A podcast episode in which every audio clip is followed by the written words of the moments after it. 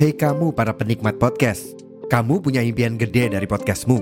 Tools di First Story bisa banget bantu kamu. Mulai dari F-Link, Dynamic Audio Insertion, sampai statistik yang komprehensif, semua ada di First Story.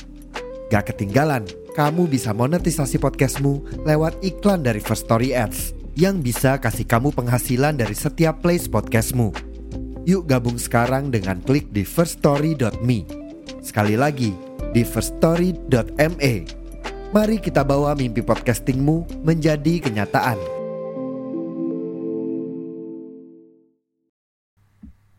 Check sound, check sound. One, two, three. Check sound, check sound again. One, two, three.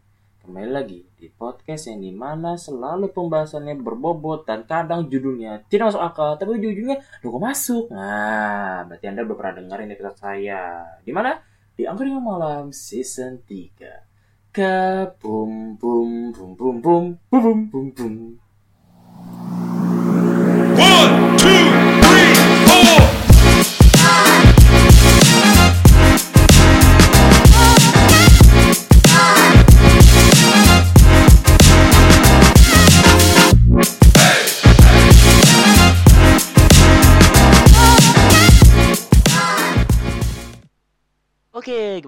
Kalian semua? Semoga baik-baik aja.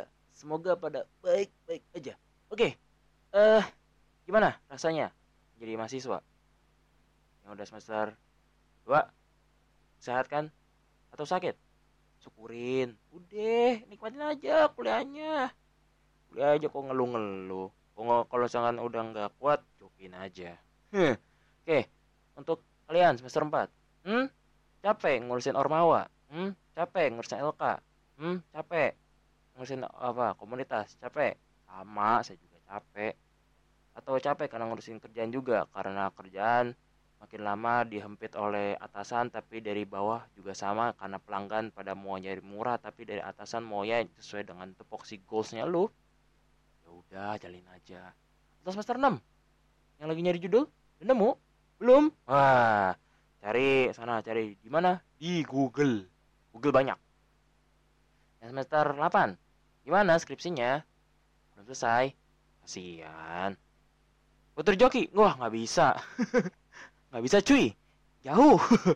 Pembahasannya terlalu tinggi. Sayanya masih masih belum kuat.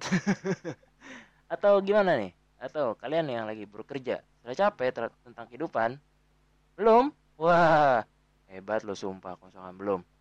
Oke eh today uh, I'm going to uh, discuss about uh, meningkatkan kesehatan mental. Nah kemarin gue itu gue pengen mengangkat tentang kesehatan mental tapi eh waktu itu gue lagi nyari moodnya sumpah. Gue nyari pengen pengen nyari mood supaya gue bisa nentuin kesehatan mental karena mood itu kan sesuai dengan mental gitu. Kalau kemarin gue bahas tentang ekonomi bahas ekonomi bahas tentang sejarah bahas ini ini ini ya gue tetap sat sat sat sat bas bas bas bas gitu.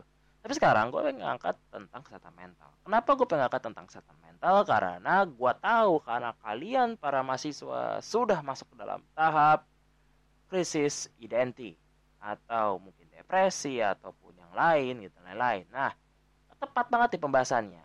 Jadi ini gua sedikit, sedikit agak gue jelasin karena ini, karena ini kok kali ini sih, kok kari, kok kari sih, shit. Gini, kali ini gue pengen ngangkat tentang meningkatkan kesehatan mental mahasiswa dalam konteks pendidikan Indonesia. Nah, cakep nggak judulnya? Cakep ya? Cakep, jelas. Orangnya malam bahasannya selalu up to date selalu konteksnya berbeda dari yang lain yang lain pada bahasnya apa Eh, ganja atau Pak Ganjar atau Bu Mega Chan atau Bu Puan atau yang lain ataupun tentang bahasan eh pokok apa, namanya eh, konteksnya itu apa ekonomi mikro atau ekonomi makro dalam tingkat apa eh, ekonomi ganda. Wah pusing. Saya, saya tidak kuat bahasnya. Saya juga tidak mampu. Bukan bukan saya merendahkan diri tapi faktanya adalah mem- membahas atau mengertikan tentang itu cukup mengajak otak saya yang percaya pelajarin sendiri. Oke bas- baik lagi kepada laptop ya. Jadi kita kita akan membahas tentang meningkatkan kesehatan mental mahasiswa dalam konteks pendidikan Indonesia. Gimana? Udah siap? Siap? Siap? Nah kalau belum siap coba di follow dulu. Di follow semua platform yang saya ada angkringan malam. Ada noise ada pogo ada apa namanya? Ada Spotify ada First Story. Oke? Di subscribe oh, subscribe. Oh kayak YouTube ya sorry di follow. Jika sudah follow dengerin semua episodenya. Supaya apa? Supaya sesuai dengan kenikmatan kalian. Mau kalian dengerin sembari tiduran atau jingkrak-jingkrak ataupun yang lain silakan. Karena itu kan uh, opini apa opsinya kalian gitu. Kalau kalian suka jingkrak-jingkrak ya silakan gitu. Saya tidak melarang. Palingan dikiranya orang gila gitu. Oke udah siap?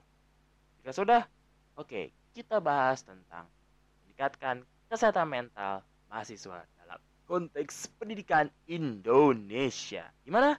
Di Angkringan Malam Season 3 Here fucking go.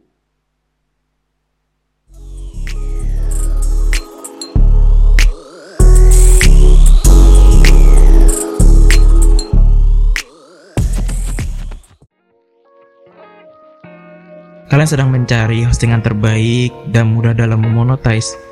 Pas banget nih lo dengerin ini. Karena menurut gue lo cobain namanya First Story. Karena bener-bener nih hostingan itu paling terbaik tau nggak?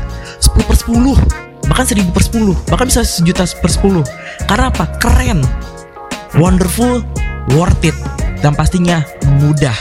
Dan ini bisa digunain di semua platform atau semua device yang lu punya gitu. Mau di iPhone mau di mana pun bisa bahkan lu bisa mendetailkan pendengar lu dengan cara apa lu tinggal gunain aja first story lu bisa tahu dari situ dan lu bisa mengeksplor semua semua pendengar dari episode-episode podcast lu.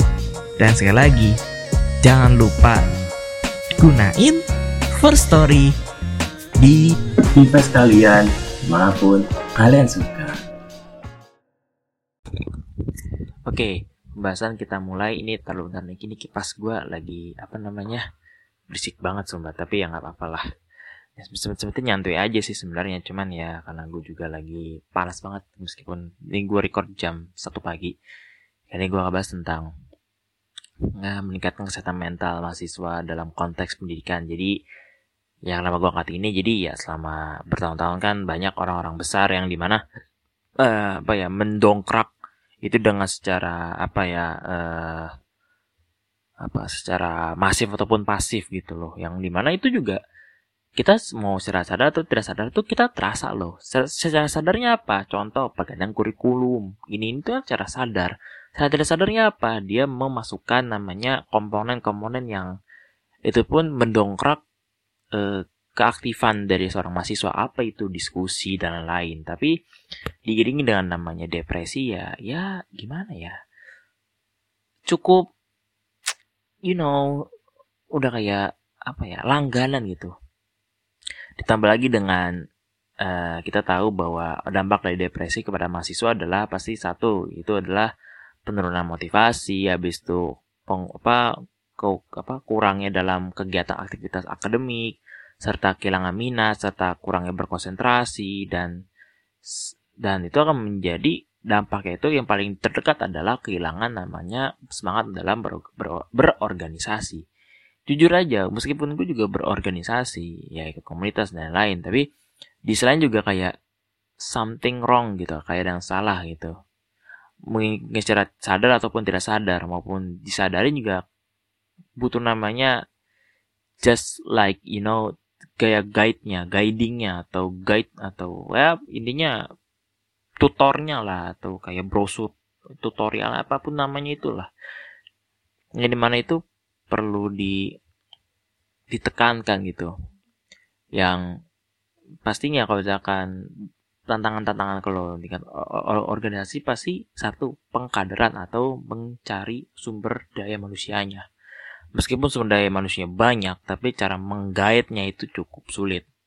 Meskipun ada yang gampang, ada, ada caranya. Tapi ya kadang apa namanya ya kalau misalkan sudah banyak orangnya tapi pada saat diarahkan malah jadi kayak face like lo kok lonely atau kayak bergerak tidak sesuai dengan terarah itu jadi pusing gitu itu kayak apa ya namanya ya lost control seperti itu.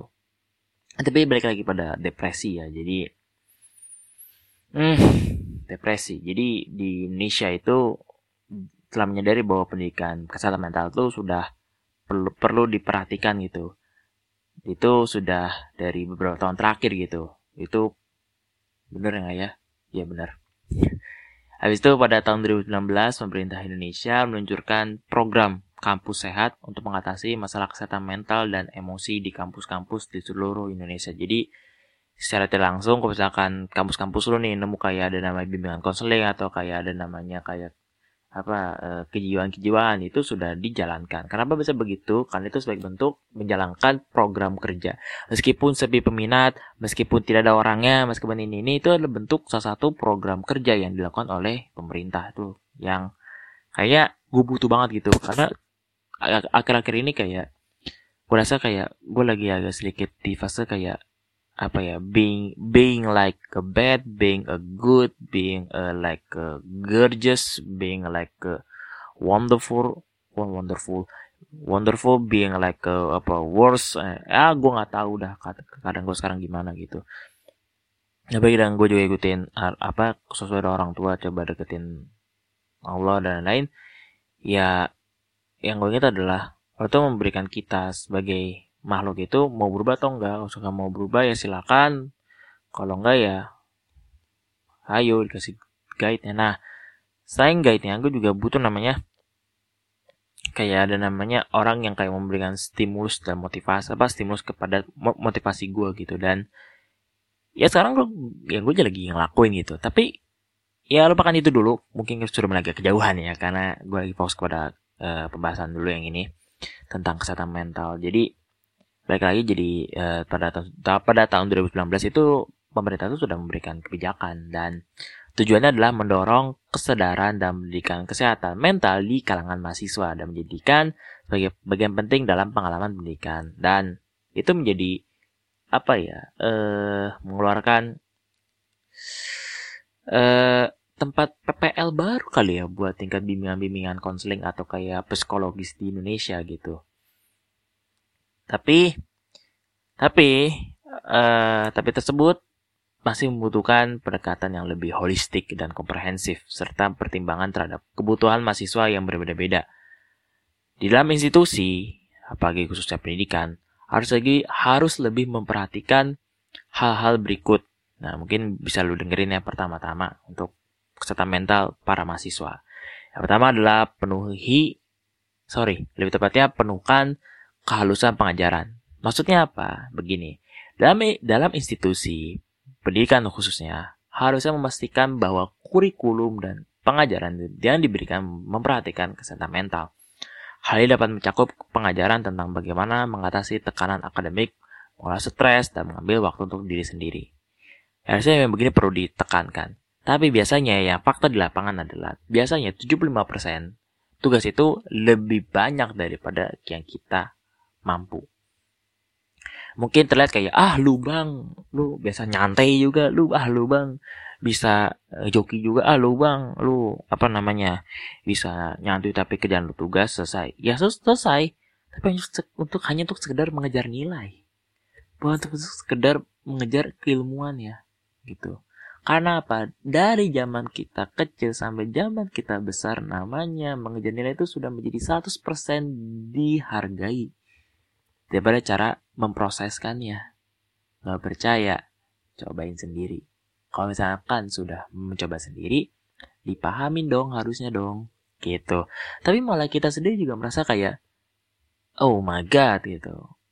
Ya iya juga sih bang gitu. Ya kok bisa iya kenapa nggak sadar gitu loh.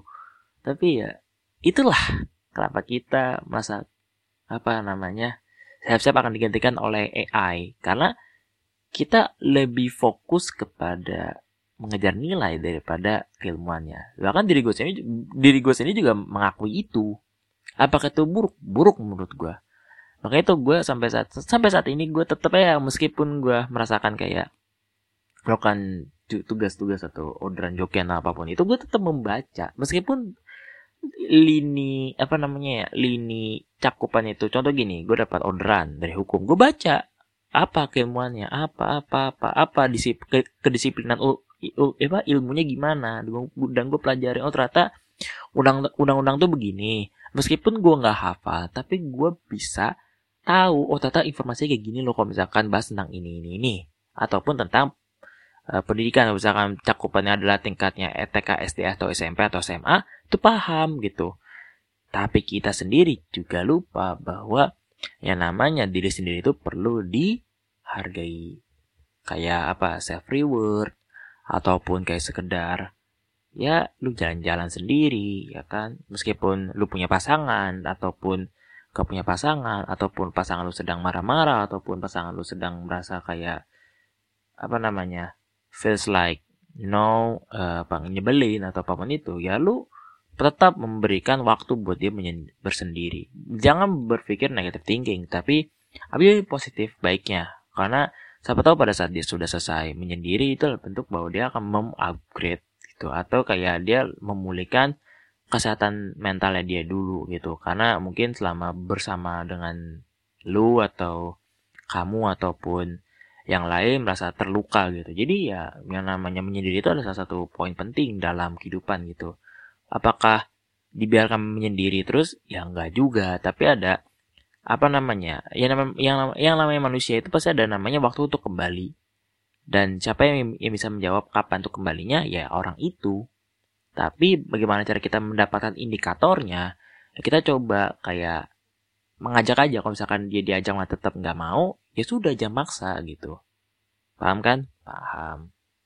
Contoh gini ya kan lu main ke rumah dan teman lu ada di dalam tapi pada saat lu ketuk sampai tiga kali nggak nggak keluar keluar ya lu tinggalin aja.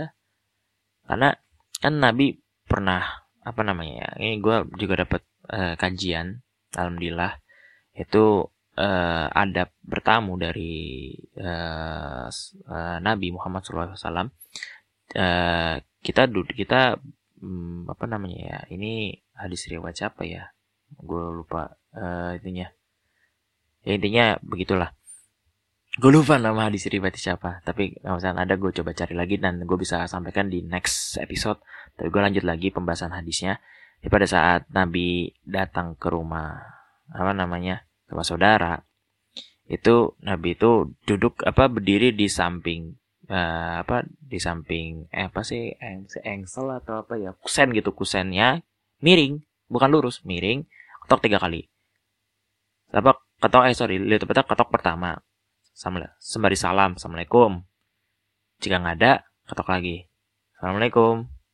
Nggak ada ketok lagi. Assalamualaikum.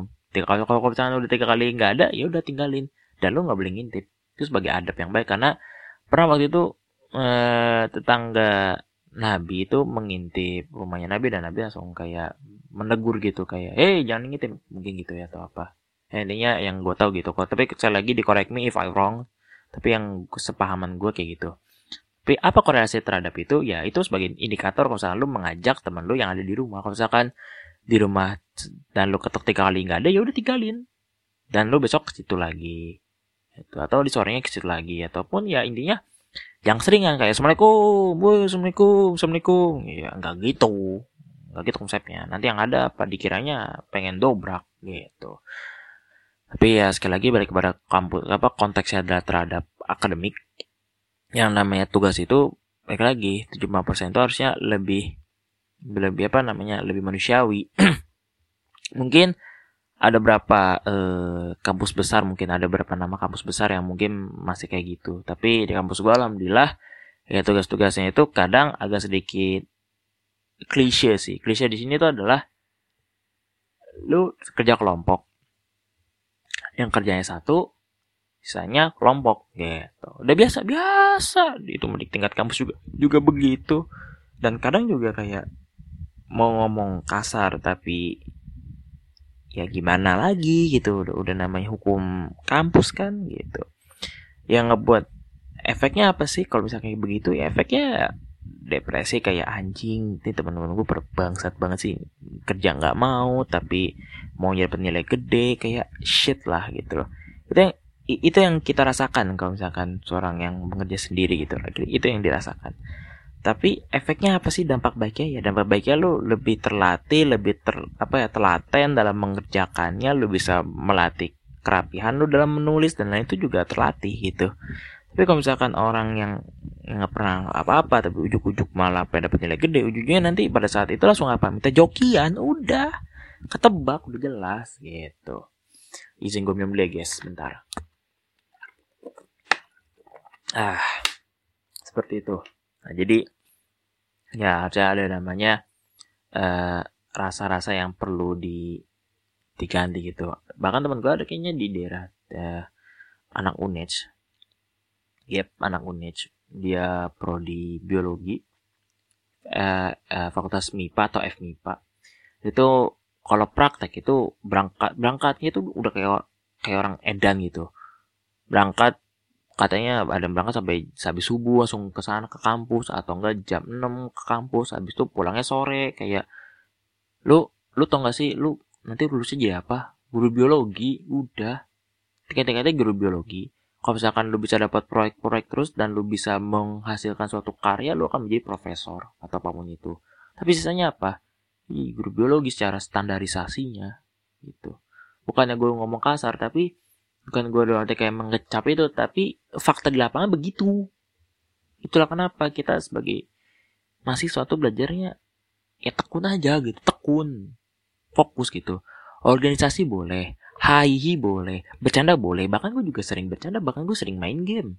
Dan gue sering kayak apa namanya kadang gue bercanda agak sedikit berlebihan kadang juga kadang biasa aja kadang ya kurang. Gitu-gitu aja.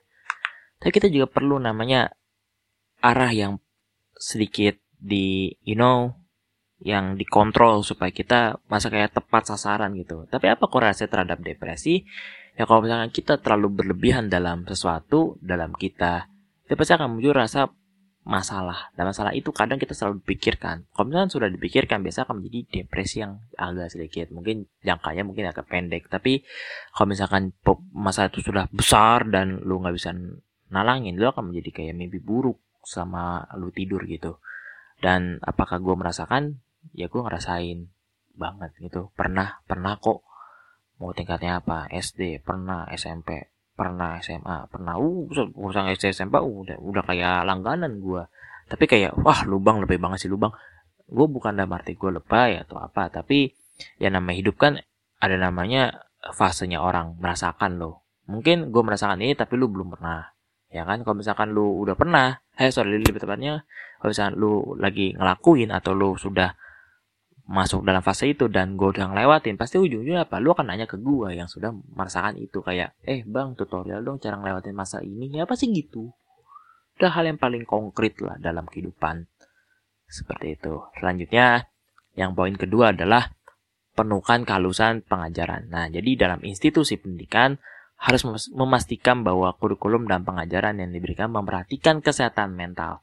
Dan hal ini juga mencakup pengajaran tentang bagaimana mengatasi teka tekanan akademik dan apa namanya ya? Eh bentar, nih kayak poinnya sama nih. Bentar, skripnya. Oh iya, sorry guys, salah baca. Next, jadi maksudnya Kemudian poin kedua, poin kedua adalah kurangi stigma dan memberikan akses yang mudah. Jadi dalam institusi pendidikan harus mendorong mahasiswa untuk mengakses layanan dukungan e, emosional dan kesehatan mental dan mengurangi stigma terkait dengan masalah kesehatan mental dan juga menyediakan akses mudah ke layanan konseling dalam bentuknya WA ataupun apa e, booking ataupun itu serah itu yang di mana membantu meningkatkan inisiatif mahasiswa dalam mencari bantuan pada saat dibutuhkan. Jadi tidak ada namanya bunuh diri, tidak ada namanya loncat dari gedung, atau tidak ada namanya ngeus tapi itunya nyangkut di kelamin apa pun namanya itu. What the fuck is going on here in the world? Ya gitulah. Tapi ya itu yang yang yang perlu gitu. Nah tapi yang gua uh, angkat dalam poin ini adalah mengakses uh, layanan untuk dukungan emosional gitu. Karena yang gue tahu kalau misalkan tingkatnya adalah mengakses layanan uh, dukungan emosional, pastinya perlu nama itu kajian-kajian yang sangat mendeskripsikan bahwa ini perlu dilaksanakan loh supaya kita tidak pusing karena kalau misalkan kita sebagai mahasiswa yang non psikologis jika kita mempelajari tentang apa namanya jika kita kayak pengen nge, apa namanya ya pengen konseling tapi pada saat kita nanyain tuh konselingnya malah kayak ya ngangong dan lain tuh kayak aduh shit banget dah jadi, malah jadi nambah stres gitu. Jadi butuh namanya tenaga kerja yang benar spesialis yang emang ngerti dalam bidang konseling. Tapi bi apa sih si pihak apa si bidang spesialis ini itu tidak sekedar hanya bidang psikologi saja harus ditingkatkan dengan bidang-bidang lain. Kayak eh, matematika ataupun bisnis yang yang sangat apa ya relevan terhadap kehidupan dan masih banyak lagi seperti itu. Selanjutnya adalah terlibat dalam kegiatan sosial. Jadi aktivitas sosial di kampus ya mau mau itu secara organisasi ataupun sendiri itu dapat membantu meningkatkan kesehatan mental mahasiswa.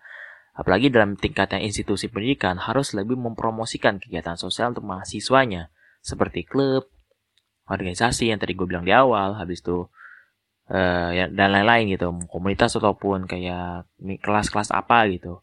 Yang itu uh, memungkinkan memungkinkan mahasiswa itu terlibat dalam kegiatan positif dan berinteraksi dengan orang lain. Tapi gue agak sedikit men, mengapa menggarisbawahi tentang dan apa yang seperti klub, organisasi mahasiswa dan memungkinkan mahasiswa untuk terlibat dalam kegiatan positif. Tapi biasanya dekat organisasi biasanya tingkat kestresan dalam mahasiswa masuk dalam organisasi itu cukup besar. Kenapa besar? Satu, nggak punya pengalaman. Yang kedua, emang nggak nggak punya namanya tutorial. Yang ketiga, ada namanya tidak dijelaskan secara detail oleh atasannya. Karena apa? Biasanya orang yang sudah dikasih namanya amanah dan biasanya langsung kayak, nih, serp gitu. Tapi kalau, kalau misalnya di lapangan malah jadi ngangong. Karena apa? Tidak dikasih kejelasan secara detail komennya atau komandernya atau informannya atau apa pun, apa pun itu namanya lah. Yang sampai saat ini gue juga masih mencari rumusannya loh bagaimana caranya untuk bisa menjelaskan secara apa ya kompleks dan mudah dipahami oleh contoh kalau misalnya gue punya anggota ataupun gue punya bawahan atau gue punya anak didik ya gue kasih tahu itu secara nih ilmunya nih teng jelaskan ya udah meskipun tetap bertanya itu tidak tidak apa ya tidak dulu dari konteks atau ruang lingkup yang sedang gue kaji loh atau yang gue sedang bagi kepada anak didik gue ataupun uh, apa namanya uh, anggota-anggota gue harusnya kayak gitu. Tapi ya sekali lagi balik lagi bahkan ya yang dari gue bilang gitu agak sedikit kayak aduh shit. Makanya itu misalkan namanya organisasi kalau misalkan tidak bisa membuat namanya lingkungan yang baik selamanya tidak akan pernah bisa ngebuat namanya organisasi itu akan baik. Dan mau sampai kapan pun mau sampai lu tua pun lu mau sampai kayak berjeng ber apa ya kok berjenggot sih? Sampai lu bisa ngeluarin ngomong Asia gitu. Itu juga kayak apa ya ya udah impossible sih ya impossible. Kalau misalnya lu belum bisa merubah kondisi itu tapi kalau misalnya lu udah bisa ngasih kondisi itu dijamin ormawa yang sedang lu angkat atau LK yang sedang lu angkat atau apa pun yang sedang lu uh, apa namanya lu jadi jabatan ya lu akan masuk dalam era golden age atau eh mungkin gue ngomong jangan golden age karena terlalu bertinggi tingkatannya. Maksud maksudnya kayak gini loh.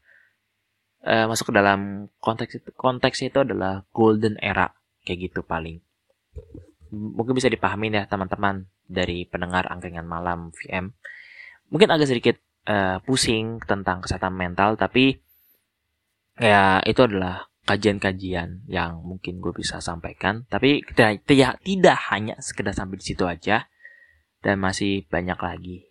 Yang poin selanjutnya atau poin ketiga adalah eh apa ya menyediakan layanan kesehatan mental terpadu. Nah, apalagi institusi sekali lagi institusi pendidikan juga harus menyediakan layanan kesehatan. Jadi yang tadi gue bilang di awal gitu atau menyinggung gue di awal kayak siapa yang namanya BK atau konseling ataupun kayak klinik kesehatan mental apa pun itu yang supaya jika ada namanya mahasiswa-mahasiswa yang kayak gue pengen ber, berkeluh kesah nih tapi kalau misalnya gue keluh kesah ke pacar malah dimarahin kalau misalnya gue keluh ke, ke teman malah dibocorin malah kayak anjing kayak tolol kayak idiot gitu ada gitu ini gue ini, ini gue bukan ngomong kasar tapi ya gambarannya gitu habis itu kalau misalnya tingkatnya adalah ke orang tua malah takutnya orang tua malah kecewa ataupun kayak bilangnya ah soal lebay ataupun kayak kita balik lagi ke ibadah. Oke bener, ibadah tuh benar. Gue nggak masalah itu. Tapi ya ibarat kata kayak lepas tangan tuh. Ini udah le nih udah nih gini gue kasih uang nih lu kerja sana. Ya nggak gitu juga konsepnya gitu. Gue yang gue rasakan gitu loh.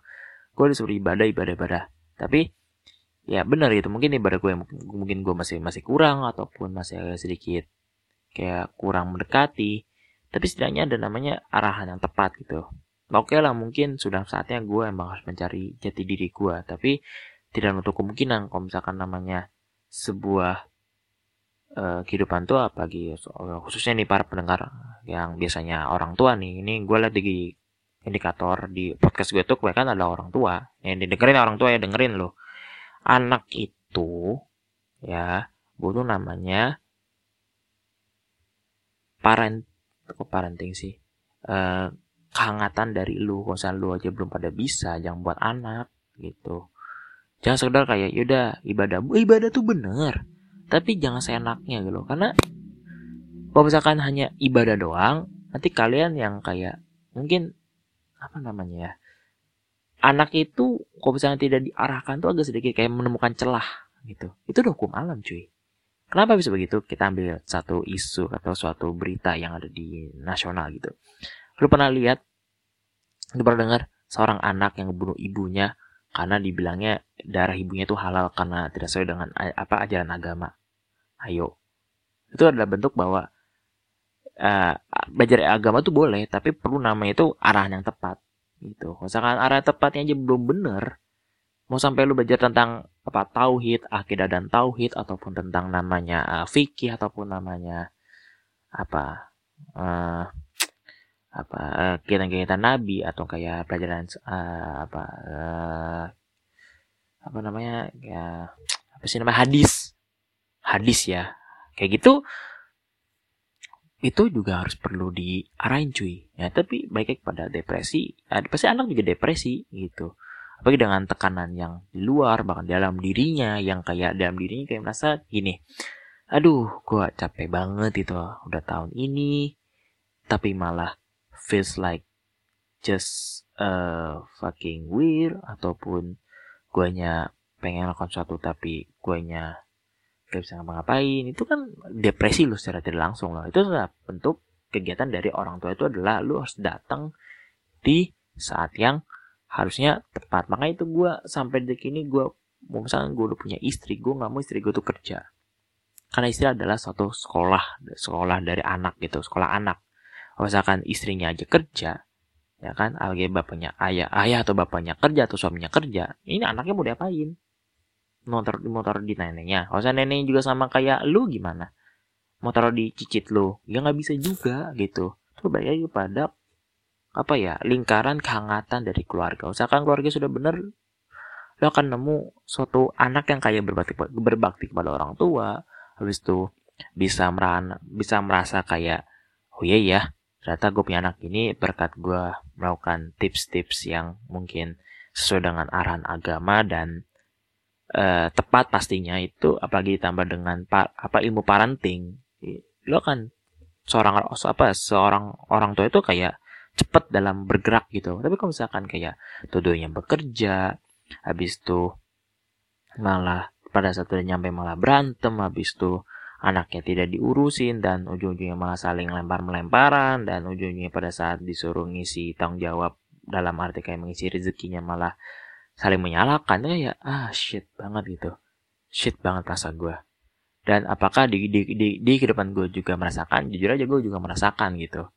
Bukan berarti gue lagi suatu hal yang kayak ih mengumbar suatu enggak. Tapi ya gue lagi berbagi pengalaman aja gitu. Yang di mana ini menjadi salah satu bentuk bahwa ingat ini tuh baru satu orang apa satu objek belum beberapa objek gitu. Misal objeknya tuh banyak lo akan merasa kayak oh iya juga ya juga ya juga ya seperti itu. Tapi bagi pada depresi uh, bagaimana cara meng, apa, menunjang uh, pendidikan kita itu adalah bagi lagi benerin dulu uh, apa namanya person personalnya atau kayak personilnya supaya bisa bisa kalau supaya bisa mencapai targetnya adalah minimal itu adalah fokus dalam berkonsentrasi. Meskipun konsentrasi ini mungkin agak sedikit kalau secara korelasi itu agak sedikit uh, agak lumayan jauh dari 5 blok ya gitu. 5 blok atau ya jauh banget gitu. tapi secara efeknya tuh akan ke arah ke, konsentrasi seperti itu. Tidak hanya sekedar kayak apa namanya ya depresi itu sedih depresi itu murung. Enggak. Depresi paling dampak paling pendeknya adalah konsentrasi gitu. Kalau konsentrasi sudah benar sudah baik sudah apa balik nanti itunya apa e, rasa semangat ya dalam mencari ilmu gitu. Bahkan teman-teman gue yang mungkin mungkin sekarang gitu yang sudah kayak udah lulus atau apa dulu mah kayak depresi kayak aduh gue bisa kuliah nggak ya? Aduh gue bisa masuk dalam kuliah perpajakan nggak ya? Atau kayak aduh gue bisa masuk dalam UI atau UGM nggak ya? Pada, pada saat udah masuk tambah depresi lagi karena ketemu dengan materi-materi yang sedikit kompleks gitu dan luar dari kemampuannya dia tapi lama kelamaan dinikmatin disyukurin disahabatin di di apa ya ya dirangkul. Dan itu menjadi suatu tenaga atau energi atau power supaya lu bisa mencapai dalam impiannya lu kayak gitu. Yang terkadang kita sebagai manusia juga merasa kayak lupa terhadap apa namanya ya kemampuan diri kita sendiri loh. Yang harusnya diri kita sendiri itu lebih dilatih malah jadi kayak dipotong atau di cut atau dipangkas terhadap dengan rasa. Contoh kayak yang tadi gue bilang ada depresi ataupun malas ataupun kayak ya gabut dan lain-lain. Dan gue juga gue juga merasakan gitu loh. Gue ngomong yang ini seperti gue lagi bercermin terhadap diri gue sendiri gitu. Dan ini apa ya ya salah satu bentuk gue bisa mengerang apa ya merangsang ke konsentrasian gue ya gue buat podcast gue buat gue buat podcast tengah malam tapi nggak harus nggak harus tengah malam juga sih harusnya hitungannya. Tapi di sisi juga sebagai bentuk gue juga melatih konsentrasi gue apakah gue bisa mampu mengangkat tema ini pema apa materi ini dan gue bisa memproduksi suatu satu episode dan lu kalian nih para pendengar yang di seluruh di Indonesia bisa mendengar bisa mendengar bis, lidah gue udah mulai ledes. Jadi tepatnya adalah lu bisa mendengarkan ini secara baik di mana pun kalian suka. Seperti itu. Sudah paham? Nah, mungkin gitu kali. Apa namanya? Uh, sebuah kajian dari gua tentang uh, kesehatan apa namanya? Uh, kesehatan mental mahasiswa dalam konteks pendidikan Indonesia yang jujur itu menjadi apa namanya ya? Uh, tektokan aja.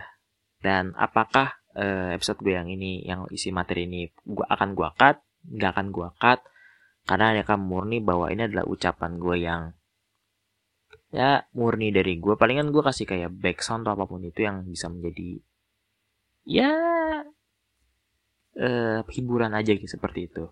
Dah mungkin segitu aja untuk episode kali ini.